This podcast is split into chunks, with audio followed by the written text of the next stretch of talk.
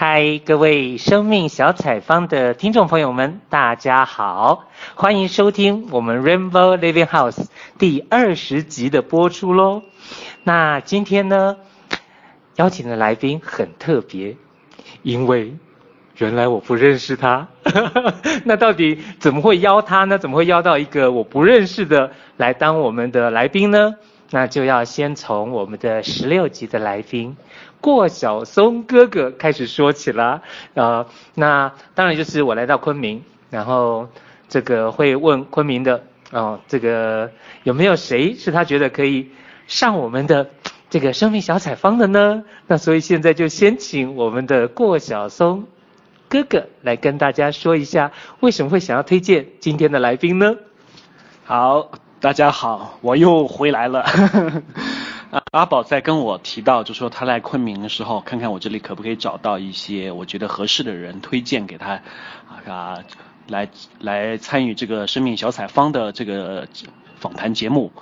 我当时就诶就觉得好像有几个名字跳出来，其中有一个就是燕和桃。嗯，我觉得他是一个很特别的一个人。啊哈，因为我们曾经是在都是在残疾公益领域啊的啊。以同一个领域，但是我们在不同的机构，但是我们因为一些的啊、呃、交流访问啊，还有一些会议，我们经常有接触的机会。嗯。然后我们很快就混熟了。啊。然后我，他给我的感觉，他是一个很特别的人。怎么特别？对呀、啊。我觉得他是个很有才气的一个人。嗯。首先，他本身是有很有故事的人啊，这个由他自己去说。然后他很会写故事，因为他自己写。正儿八经的写小说，不不是网络上那些很、uh. 很很那种很 low 的那种啊，我觉得是很有水准的那种那种小说，我觉得是一般人是写不出来的。Uh. 所以那个时候啊，我就觉得我对他很刮目相看，uh. 那种感觉，哎，我就觉得一定要把这个人很特别的一个人推荐给阿宝。OK 啊，好哦。那听到这边的话，我相信听众朋友一定也很好奇。那我们就赶快请今天的来宾来跟大家打个招呼啊，也跟大家开始做，先做一点点简短的自我介绍。嗨，大家好，我叫燕和桃，感谢两位的介绍。其实呢，可能呃给我的赞美太多了一点。其实呢，我觉得我还是一个很普通的一个人，跟每个人一样。但是呃，我可能比较特别的一点呢，是因为。我从小是在农大的，呃，后来因为上了大学，有了工作以后呢，现在我的工作也是在农村，就是可能有近十年的时间，我一直是在公益领域，呃，服务于农村的人，而且我对这个呢，自己也觉得很自豪，也觉得很有动力去做。嗯哼嗯哼，好，好啊，那是不是可以？先从你的名字开始介绍起，因为我觉得你的姓就很特别，那是不是可以先从这个部分开始介绍起？呃，我姓燕，燕呢是上面一个日字，下面一个安全的安。嗯、历史上有一个名人叫晏婴，嗯，有一个很有名的故事叫晏子使楚。啊、那个晏子呢，实际上就是我们的祖先，嗯、因为我们是有家谱，就是从晏子开始。他有哪一个孩子，然后又生了哪一个，一直写到我们这一代人。我的那个第二个字和，就是从我们家谱上来的，就是我们的辈分。就这一代，就是中间那个字就是和，和平的和。对，所以在我们的农村村子里面，我那个村子呢，全部所有人都姓燕。嗯。和我一个辈分的人，第二个字全部都是叫燕和什么。嗯嗯嗯嗯嗯。嗯，陶呢，实际上是因为我父母其实他们都是农村人了，也呃不认识字。呃，生我的时候其实有一些历史原因，因为我是一九七八年出生。嗯。七八年呢，当时实际上中国已经开始有计划生育的这个苗头。然后我妈妈呢觉得，哎，我算是逃过一劫。啊，所以本来是逃跑的逃，因为老人不识字。对对对对对。所以后来呢，到我上小学认识字以后呢，就把它写成呃大浪。现在我们最喜欢买东西的淘宝的那个淘。所以呢，这个但是其实从姓名上来讲，因为中国人很喜欢讲你那个姓名的那个评分呀什么。啊。然后我的那个评分在那个。算命那个软件上打分是很低的，都不及格，可能五 五十多一点。但是呢，我觉得这个呢，实际上是代表了一个，比如说姓是来自于我们祖先的一个祝福。对。然后辈分也是一个家族的祝福。对。而这个桃呢，实际上是父母赋予我们的可能某一种特质，所以我很珍惜它。我从来没有想过，我觉得可能要去改一下呀，或者怎么样。我觉得这个是可能。代表我的符号。OK OK，我我光这样听下来啊，我就会感觉说，好像我们有时候姓名学有时候会说，好像代表了三个格：天格、地格、人格等等的。但是像刚刚的话，你这边祖先的祝福，然后辈分的，然后跟自己自己父母的，我觉得这真的是非常非常特别。那当然，我也会觉得很很爆笑的，就是如果一般年轻人来讲的话，可能就是。彭于晏的晏，然后这个就像刚刚也说了，淘宝的这个这个淘，对，那呃，但是我不知道你说的农村，因为我们现在在昆明嘛，就是在云南昆明这边的农村呃长大的吗？呃，实际上我们那个村子呢是在离昆明有三百公里的地方，叫宣威，宣威的一个镇，当时我们是乡叫宝山镇的一个地方，我们那个村子呢。中间有一个很大的一个坝子，云南人本地叫海子，所以我们这个村子呢，在那个坝子的西边叫海西村。嗯，所以我记得我小的时候就很行，差不多能走路，父母就带我们在地里面劳动，所以一直到我上初中、高中的时候，因为那个时候我们农村家庭条件好的人是家里面有牛。用牛来犁地，用牛来拉车，把东西、把农产品从地里面带回家。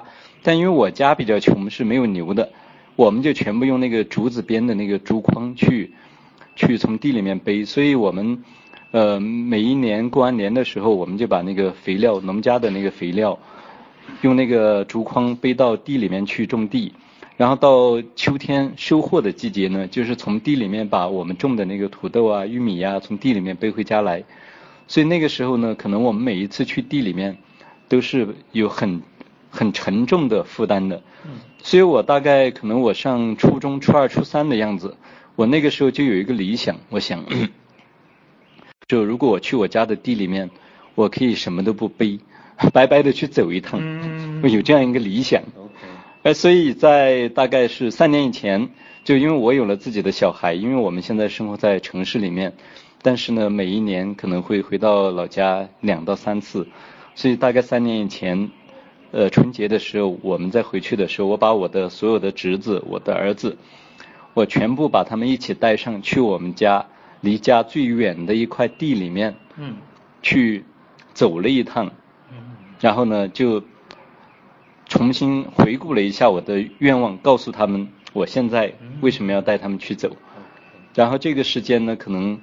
呃，往返花了大概四个小时，嗯嗯嗯，嗯就没有没有任何负担的情况下。嗯，OK，我这样听起来就是会觉得说，在农村跟都市比起来，是已经比较困难了。但是刚刚你的描述当中，就是农村里面有些人家里面是有牛的，然后有一些人家里面没有牛的，那显然就是在那个困难当中还有更困难的感觉。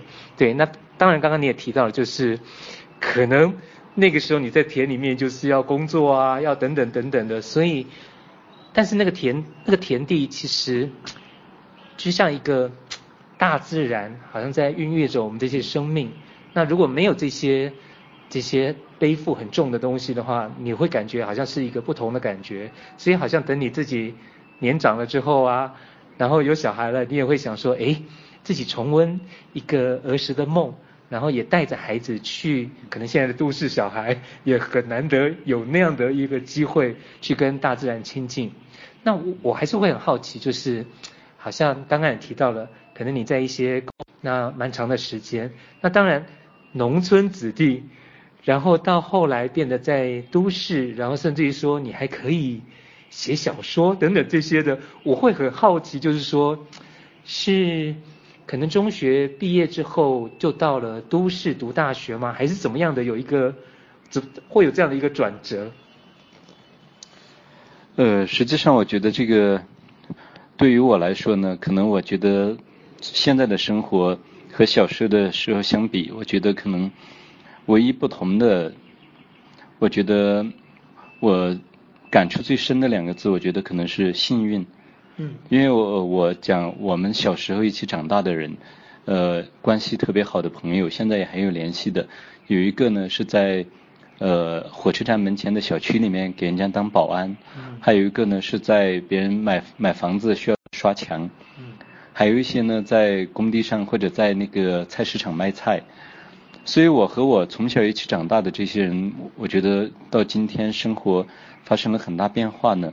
嗯，我倒觉得可能我讲的幸运最大的，并不是说是呃物质条件有什么改变，而在于就是我有更多的机会了解更多的人，看更多的书，然后呢，对于可能是呃生命有了一个更加不同的角度。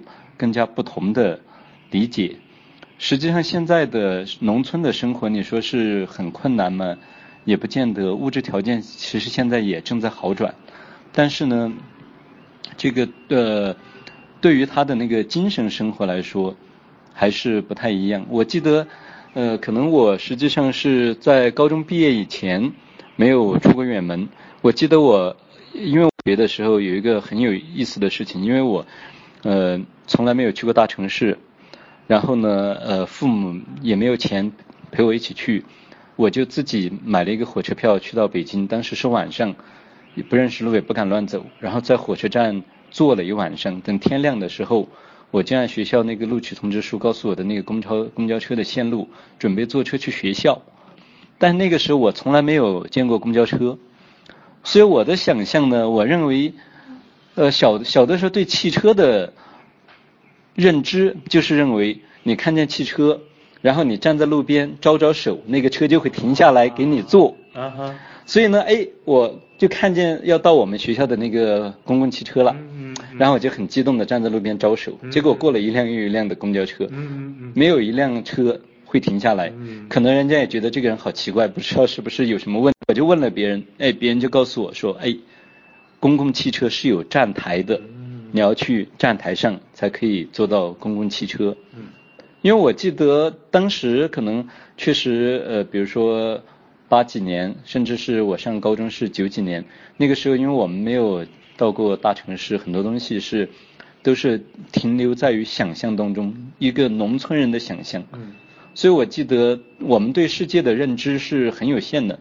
我记得我很小的时候，比如说可能。上学以前，我们农村很流行的，就是如果有大人来问我们说，你长大了想干什么？嗯。可能城里面的小孩会说，我长大了要当警察，啊、我要去当司机。嗯。我们那个时候的回答是什么？我们那个时候说，我长大了要当毛主席。我们只有一个。我因为我们周围所有的人生活都是一样的，大家都是在农村里面种地。嗯。那你对于职业的认知就知道，哎，只有一个人很厉害。嗯。是毛主席，因为这个是所有人都知道。嗯。我们对于任何职业是没有想象的。嗯。因为我我还有我的大哥，比我大十二岁。嗯。就是后来也是因为通过上学，很幸运的出来到外面有工作。嗯。有一年，那大概也是七八年以前，我们就过年的时候。呃，他开着车回家，所以我的那个侄女，我大哥的孩子问我大哥说：“你小的时候，你有没有想过你长大了要当司机？” 我大哥说：“那个时候不知道什么是司机，小时候唯一的想法是我长长大了如果能天天吃饱饭就好了。”就是可能我们生活经历。嗯，那那你刚刚提到说好像。因为我问了，说是你你自己的这个人生当中怎么样子的有一个转折？那你提到的就是幸运这两个字。那当然你有提到说，好像你高中之前都还在农村，后来是直接到北京读大学。这个对我来说就感觉，嗯，这个好像能够到北京去读大学，应该，呃，我我台湾来的比较不太有概念，可能是万中选一了吧？那就到了北京这边的话，好像。这就是你说的幸运吗？还是有一些其他的怎么样的一个转折呢？我觉得可能更多的是呃还是幸运吧，因为我记得我上初中的时候，因为我们那个时候农村，小学毕业很多就不能上初中。上初中呢，那那个时候还有好的初中和不好的初中，附中还是叫什么？所以我记得我上初中的时候，我们村子里面有很多人跟我一起上初中，但是有的可能上了一个学期就不见了，上了两个学期就不见了。那个时候呢，他们出去打工，但是那个时候打工，实际上打工的机会是很少的。在我们那个地方，年轻人出去打工最通常的工作是做什么？挖煤，就到那个很新很深的那个美景下面去挖煤。所以我们村子里面比我大几岁的人很多我都知道，有的就是可能去挖煤的时候，那个煤块塌下来，或者挖到那个地下水，就死在里面。所以我周围有很多人比我大几岁的。我们村子里面都是这样的，大概我们上了一段时间，这个人就不上学了，就去打工，然后后来过了可能一两年，听说是在挖煤的时候就死掉了。但是像我的教育呢，其实因为我我妈妈，呃，我的父母吧，我爸爸我妈妈是非常注重教育，为什么呢？因为其实我妈她特别小的时候，因为她是她家的那个最大的女儿。农村的大女儿一般都是要干家务活的，所以那个时候有，有学校，她就特别羡慕那些能够上学的人，所以她经常讲，她有的时候，比如她去山上找猪草，回来的路上就看见那个从学校门口过，听见学校里面那些小孩在读书，比如说读那个，我记得我小的时候听，比如说可能一寸光阴一寸金，寸金难买寸光阴。然后我妈妈从学校门口听见人家读呢，她就会扒在那个学校的那个窗户上看那些小孩在读，跟着人家读。然后有的时候里面唱歌，她跟着人家唱，结果呢就耽误回来喂猪的时间。然后我外公、我外婆因为然后就去，可能就打一顿，踢着耳朵就把他揪回来。所以我妈妈可能她就是最大的感受，包括后来呃到城里面打工也好怎么样，她就觉得。呃，没有文化不识字，是一个很可悲的事情，被人看不起。所以我家曾经有一个，因为我我我爸爸是后来他当兵，到外面当兵，后来出来以后，可能呃转业以后在外面找了一个工作。但是我二哥有一年就是在学校里面发生了一些事情，他不想不想去上学，所以我妈妈呢马上呃给我爸爸发了一个电报，说我二哥不想上学。但是那个时候的交通是很困难的，比如说我们从昆明到宣威，可能要两天到三天的时间。所以我爸爸呢就放下所有的工作，不管所有的事情，马上跑到家里面，用最直接、最粗暴的办法，嗯拿了一根棍子，不断的打我哥，直直打到他去上学为止。嗯嗯嗯嗯所以我父母就是对我们，所以我后来我家是。在我在我们的村子里面，就是大家都特别羡慕，为什么呢？因为我家有呃五个孩子，有四个四个男孩，嗯有有三个上了大学。哦。实际上跟我父母的从来不放弃是呃是有关系的。就像我说，像我们村子里面很多人都是跟我们一起去上学，上到小学毕业，有的就不读了。上到初中，有的读了一年，读了一年半就不读了。但我们呢，一直一直在读完。好，我这边听到的会是，就是可能妈妈有也有一个儿时的，她没有完成的一个梦想，对。但是你的兄弟姐妹们，然后有这种读书的机会，也会知道说很好的去把握它，对。那或许这就是你刚刚提到的幸运。那我还是会想到，就是说。好像刚刚我们也听听了我们的小松哥哥说，哎，你还会写小说？那有关这个部分的话，我也会好奇，大学时候读的会是文史相关的科系吗？还是说，哎，其实你从什么时候开始就会，好像开始写点小东西等等的？那甚至于他刚刚讲的，就是好像你也完成了，好像我如果说用呃完成了几部小说的那种感觉，这个部分是不是也可以跟我们分享一下？呃，其实我对这个写小说的这个动力呢，其实应该是从上大学就有很强烈的这个想法。为什么这个想法会很强烈呢？因为其实我从上大学的时候特别强烈的感觉就是我和我周围的人都不一样。为什么不一样呢？就是其实我、呃、刚才说到幸运，就是我很幸运的，就是高中毕业以后，我上了一个呃外语的大学。哦。嗯，然后也是在全国也是还比较不错的一个外外语的大学。呃，那我学的专业呢是国际贸易，因为在九几年的时候，那个时候中国是最需要呃。呃，可能贸易，所以也是一个很热门的专业。是经济改革开放的时候。对。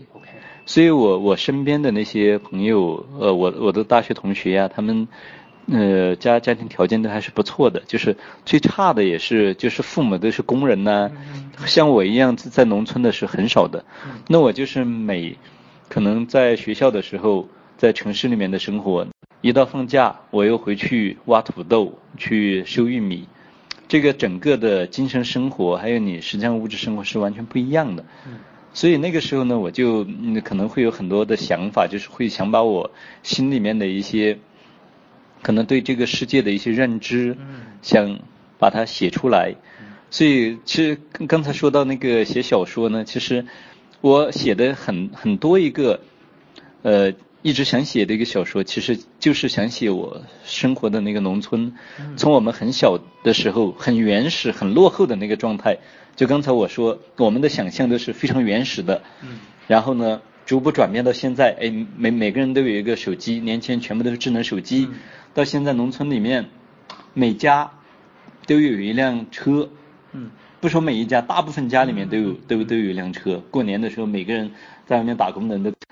这个可能短短三十年、三十多年的时间发生这个变化，对，我觉得是一个是生活的变化，再一个是心理，包括一些想象、一些价值观的变化。所以呢，我就很想把我经历的这个变化和我想象的一些东西，现实的和想象的，把它写出来。嗯嗯，OK，好哦，那。听你刚刚描述的这些啊，我会想到最近的一部电影《芳华》。对对对，就是就是听起来就真的是非常的有故事。对，那当然我们的小松哥哥也一再的强调，你是个有故事的人。那除了我们刚刚分享到的这些部分之外啊，还有没有一些是你目前想到的可以跟我们分享的呢？我觉得其实我现在的工作现在。嗯、来做这份工作呢，也是非常幸运、非常荣幸的一件事情。因为我现在做的也是一个社会企业，也是服务于农村。因为我前些年，我和小松，我们都是在农村做，比如说呃儿童的眼病的治疗、白内障手术的免费开展的支持，做这样一些工作。所以我现在的公司呢，其实我们也是觉得农村很多人。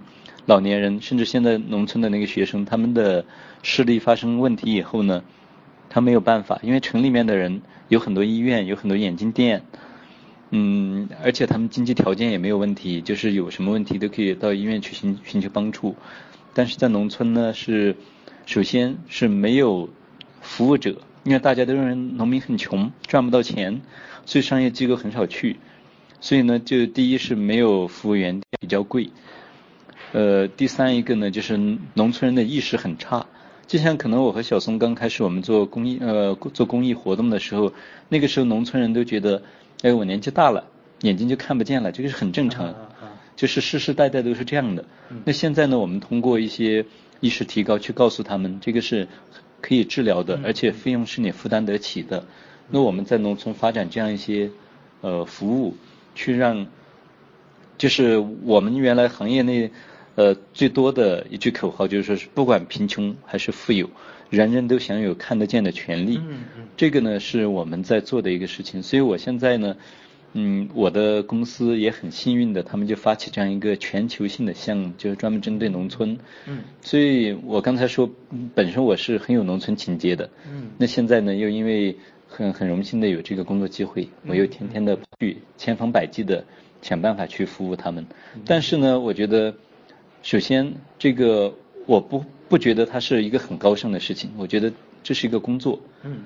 因为有这样一些事情需要人去做，那我们来做这个事情呢，也通过这个事情可以养活自己和家人，让自己呃生活的呃就是呃，相对体面一点吧。就像我我说，跟我小时候的生活就已经不一样了。嗯。但是呢，刚才我们也讲到，其实这个工作是很难开展的。就是很多农村人，你去给他提供服务呢，首先他觉得我并不需要你们呢。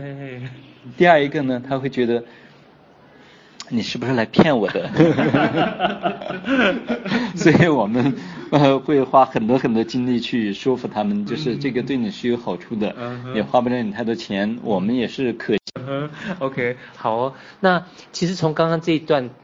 就是我会听到，就是好像你从农村来，但是是完全不会忘掉说你自己的一个根，就是在那边，所以你也很愿意的，就是再回到这些农村，然后去做一些服务。那当然，这个这个是你的工作，但是不只是你自己可能生长的那个农村，可能有更多的农村都因为你的这个算是发想或什么的，然后也都可以从这个当中。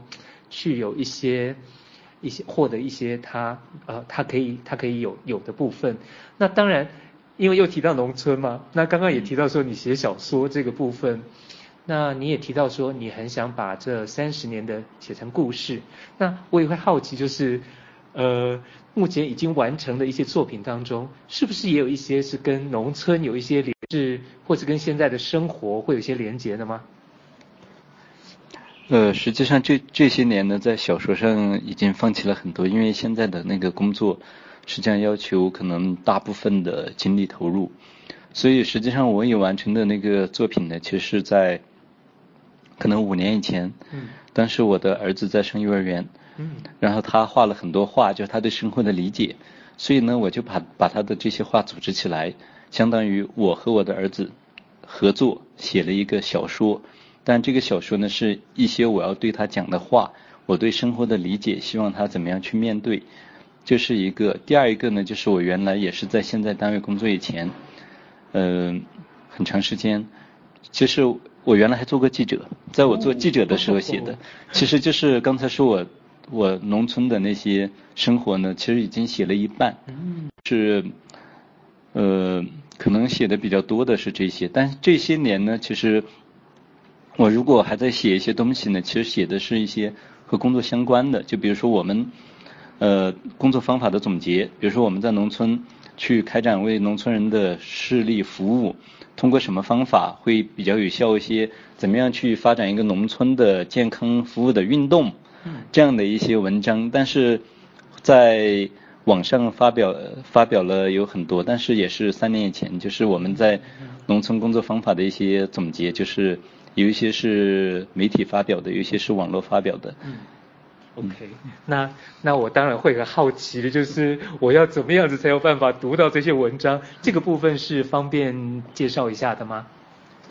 呃，这个其实现在因为呃互联网帮帮了我们很大的忙，嗯、就是大部分的小呃网上都可以找得到，所以其实我以前写的这些。东西呢，比如说在百度上可能搜我的文，呃，搜我的名字，对，也就可以看到我写的一些文章。但是呢，也是很多是，呃，我们呃就是工作的总结。嗯嗯嗯，OK，好哦。那我觉得好像今天时间也差不多了。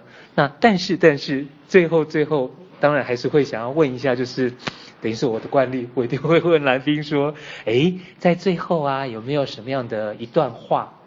对，不管是你的人生的座右铭，或者是你最近很有体会的一段话也好，那就是可以推荐给我们的啊，就是送给我们的听众，然后当做是给他们的祝福呢。我觉得座右铭的话，其实因为我以前在其他场合也分享过，就是我妈妈以前经常说的一句话，到现在偶尔也在说，就是当她面对困难的时候，没有任何办法。解决不了的时候，他说的一句话，他说什么呢？难道还能抱石头去砸天吗？嗯嗯嗯嗯。那我没有办法的时候，那我还是只能努力的去承受，去一步一步的想办法去解决，是没有一个很便捷的捷径来帮助我们解决生活的困难的。嗯，我会感觉，就以现代人来说，可能。蛮多人面对一些事情啊等等的，是会有很多的抱怨啊等等这些的。但是就今天跟我们的来宾这样子聊天的过程当中，也或许吧，就是像好像妈妈说的这些，就是好像你在抱怨也改变不了什么，然后。石头去砸天吗？然后你可能你也砸不到，然后就算你砸到了，好像天塌下来了，对自己也没有什么好处。对，对，所以就好像完完全全的就是去去面对它，嗯，然后去再看自己还可以再再怎么样的更坚持的做下去。对，OK，好哦，那我们今天就真的要在我们的来宾的祝福声中跟大家说拜拜了。好，再见大家，谢谢。